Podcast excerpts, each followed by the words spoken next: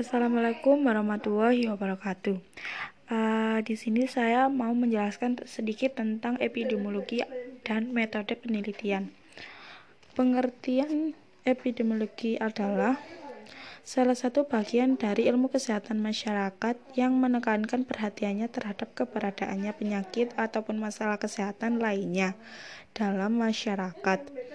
Eh, menurut asal katanya, secara etimologis, epidemiologi berarti ilmu mengenai kejadian yang menimpa penduduk. Epidemiologi berasal dari bahasa Yunani, di mana epi sama dengan upon pada atau tentang demos sama dengan people, penduduk, dan logi, logia sama dengan knowledge, legend ilmu. Nama epidemiologi sendiri berkaitan dengan sejarah kelahirannya di mana epidemiologi memberikan perhatian tentang penyakit yang mengenal penduduk atau epidemi.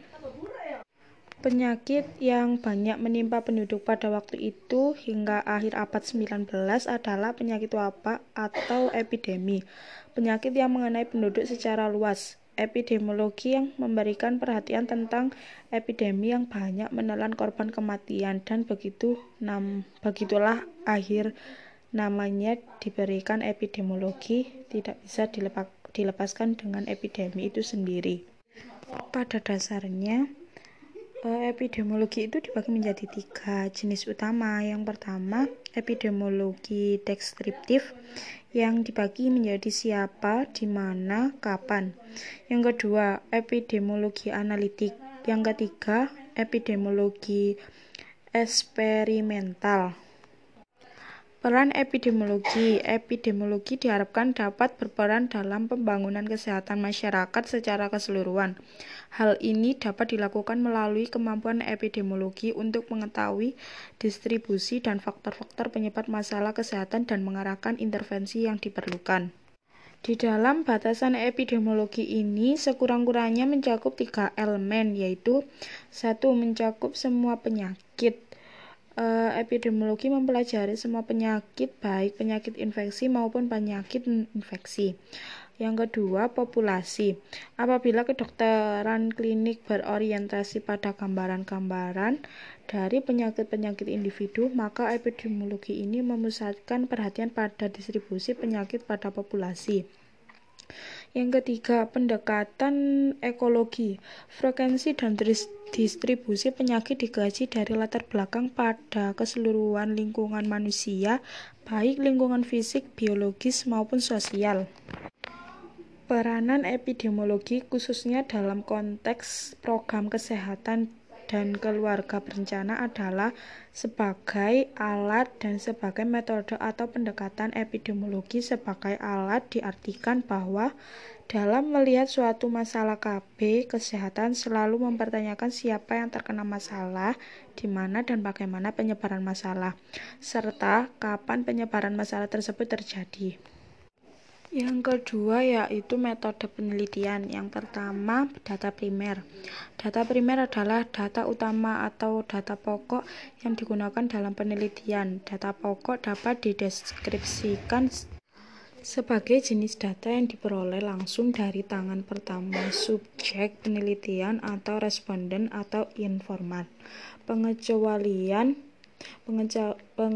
pengecualian pada riset kuantitatif. Yang kedua, data sekunder adalah data pelengkap yang diperoleh tidak melalui tangan pertama, melainkan melalui tangan kedua, ketiga, dan seterusnya. Pengecualiannya juga pada di pada riset kuantitatif beberapa penelitian selalu mencontohkan Dokumen seperti literatur atau naskah atau akademik, koran, majalah, pamflet, dan lain sebagainya sebagai data sekunder. Yang selanjutnya, pengumpulan data. Pengumpulan data dilakukan untuk memperoleh informasi yang dibutuhkan dalam rangka mencapai tujuan penelitian. Sebelum melakukan penelitian, seorang peneliti biasanya telah memiliki dugaan berdasarkan teori yang ia gunakan. Dugaan tersebut disebut hipotesis. Uh, pengertian hipotesis dan langkah perumusan hipotesis. Untuk membuktikan hipotesis secara empiris, seorang penelitian membutuhkan pengumpulan data untuk diteliti secara lebih dalam, mendalam lagi. Metode penelitian. Metode penelitian adalah cara ilmiah yang digunakan untuk mendapatkan data dengan tujuan tertentu. Cara ilmiah berarti kegiatan yang dilandasi oleh seorang keahli, keilmuan atau keahlian. Metode keilmuan merupakan gabungan antara pendekatan rasional dan empiris. Pendekatan rasional memberikan kerangka berpikir yang koheren dan logis. Pendekatan empiris memberikan kerangka penguji dalam memastikan suatu kebenaran. Dengan cara ilmiah, diharapkan data yang akan didapat dengan data objektif, valid, dan reliable. Objektif berarti semua orang memberikan penafsiran yang sama. Yang selanjutnya, valid berarti adanya ketetapan antara data yang terkumpul oleh penelitian dengan data terjadi pada objek sesungguhnya.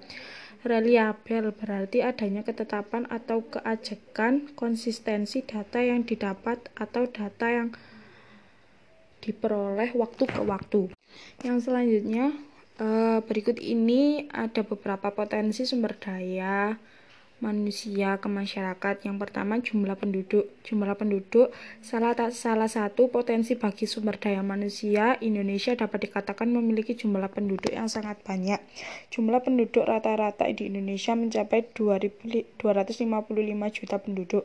Dengan persebaran penduduk terbanyak terjadi di Pulau Jawa. Yang kedua, jumlah tenaga kerja. Pada poin kedua sangat berhubungan dengan poin yang nomor satu, jumlah penduduk di Indonesia yang besar memungkinkan banyak jumlah tenaga kerja di Indonesia.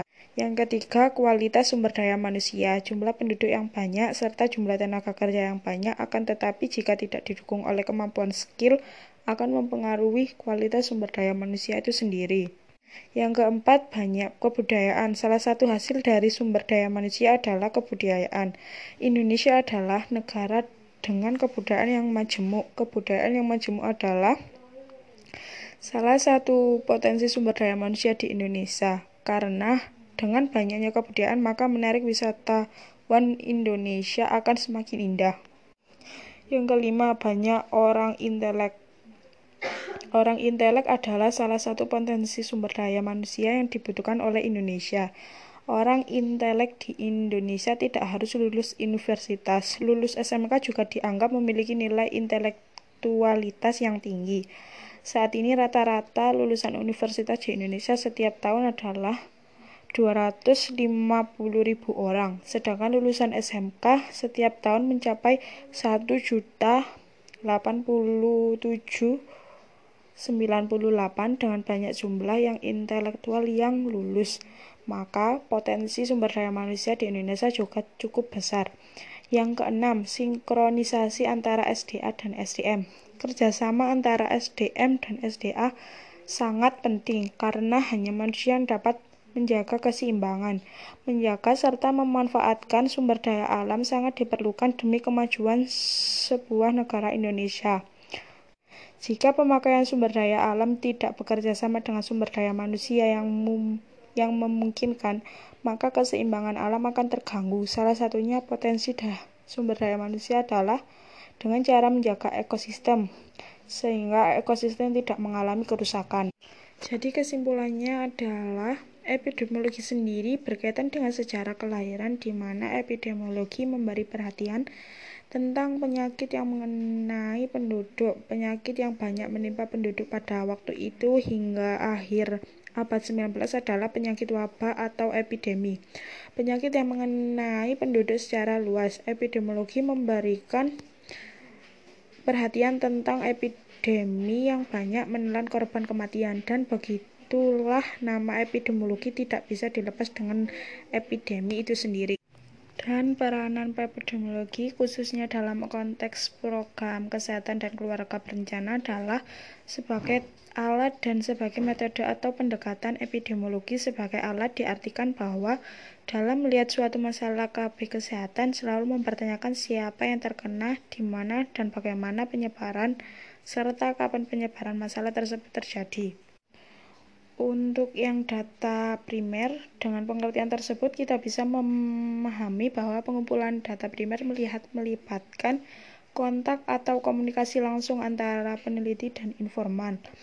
Dan yang sekunder, menempatkan dokumen sebagai contoh data sekunder lumrah saja namun perlu diketahui bahwa hal itu belum tentu tepat karena tergantung penelitiannya. Kalau yang pengumpulan data yaitu proses pengumpulan data ditentukan oleh variabel-variabel yang ada dalam hipotesis. Yang terakhir yaitu mm, potensi sumber daya manusia yang dilihat. Yang pertama jumlah penduduk, yang kedua jumlah tenaga kerja, yang ketiga kualitas sumber daya manusia, yang keempat banyak kebudayaan, yang kelima banyak intelek, yang keenam sinkron antara SDA dan SDM.